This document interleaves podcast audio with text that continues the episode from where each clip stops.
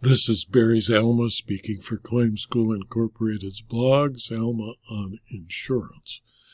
Today, rather than summarizing or digesting a case, we're going to talk about punitive damages and how punitive damages put fear of insolvency into a defendant, especially defendants who are insurance companies. For more than 56 years, I have personally seen the fear in the faces of corporate executors faced with the suit claiming wrongful conduct and punitive damages. Even those who knew that they had acted properly and fairly and that the allegations of the suit were totally spurious, the fear and trembling engendered by a suit seeking punitive damages is patent the defendant who should be leading a charge like General Patton acts more like Prime Minister Neville Chamberlain, ready to seek solace. Defendants seem to prefer to appease a plaintiff rather than litigate good and viable defenses unless counsel advises a 100% chance of total victory, a statement that no trial lawyer will ever make. The defendant does not want to go to trial and is willing to pay more than it owes to avoid the potential of a serious punitive damages judgment. Contrary to common belief, the chances of a suit seeking punitive damages actually obtaining an award of punitive damages is very small. Defendants often incorrectly concentrate on trial verdicts and overlook that almost all civil litigation matters where punitive damages are found end up in out of court settlements for much less than the award if it goes to trial at all. Verdicts are important, but punitive damages verdicts are more like the tip of the proverbial iceberg than evidence of a trend. Practical evidence indicates that the small number of trials affect decisions in the vast majority of lawsuits that do not proceed to trial. Verdicts are taken as important si- signals to the litigants it's important to first understand the basic dynamics of a lawsuit. Most of the work in pretrial litigation is designed to provide the litigants with enough information to allow them to reach an amicable settlement. A large punitive damages verdict skews the evidence available to the litigants and causes plaintiffs to demand more than their cases are truly worth and defendants to pay more than they should to resolve a suit seeking punitive damages. Under basic American litigation practice, the plaintiff has the opening strategic advantage.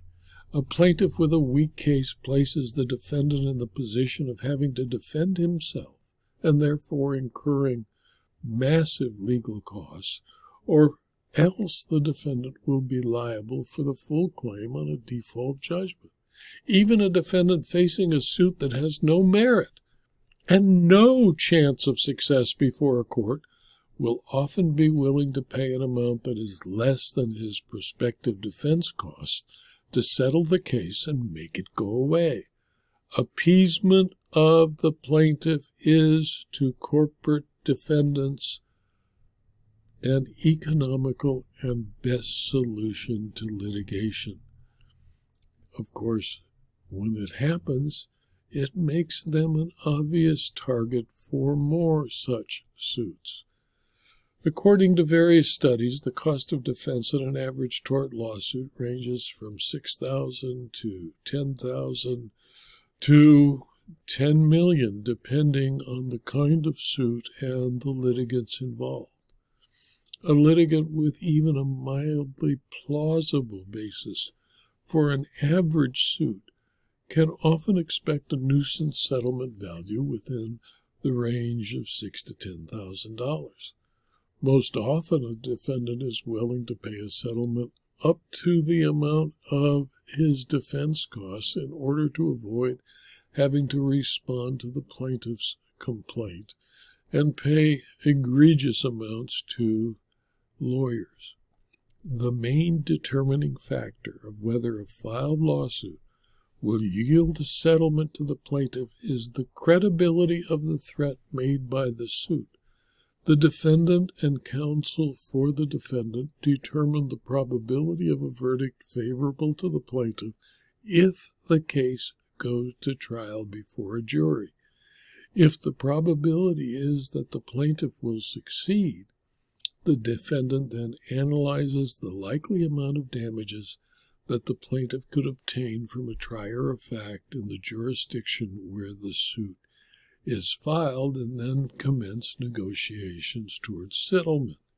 In a frivolous or marginal lawsuit, or lawsuits with a doubtful chance of success at trial, settlements often occur because the defendant rarely knows the merits of the claim with any level of certainty. Since refusing to take a valid claim seriously can be quite costly, a frivolous plaintiff may be able to take advantage of the defendant's uncertainty regarding the claim's validity to extract a substantial settlement. The Supreme Court of the United States ruling in State Farm Mutual Automobile Insurance Company versus Campbell. Decided in 2003 limits by thinking of due process. The multipliers that can be applied when setting punitive damages, that being a multiplier of the amount of compensatory damages awarded.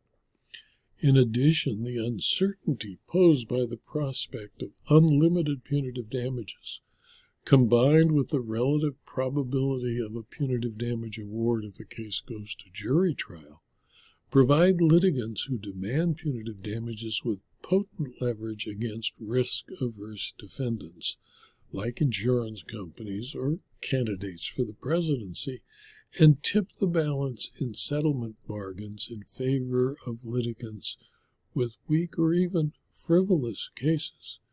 The California Supreme Court, in a concurring and dissenting opinion by Justice Clark, stated the reality of punitive damages as follows quote, Punitive damages are an anomaly in our civil jurisprudence.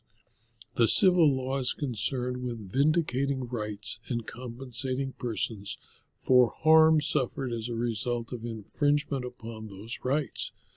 A plaintiff's customarily made whole for infringement by compensatory damages. Punitive damages awarded to him rather than to the government constitute a windfall or unjust enrichment for the plaintiff. The windfall about which Justice Clark spoke is impossible to resist for a plaintiff to resist the temptation to sue for punitive damages and why California has been subject to thousands of insurance bad faith cases claiming punitive damages. The principal criticism to the concept of punitive damage rest, recognized by Justice Clark is that standards are so vague that the determination whether to award punitive damages is left to the absolute and unguided jury discretion.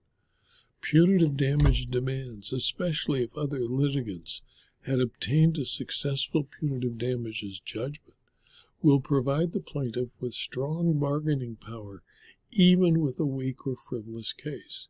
It does so in two ways.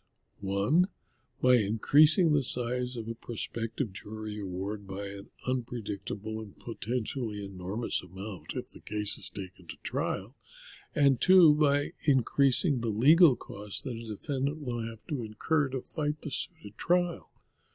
The presence of a punitive damages demand provides leverage for the plaintiff to force a higher settlement value from a suit.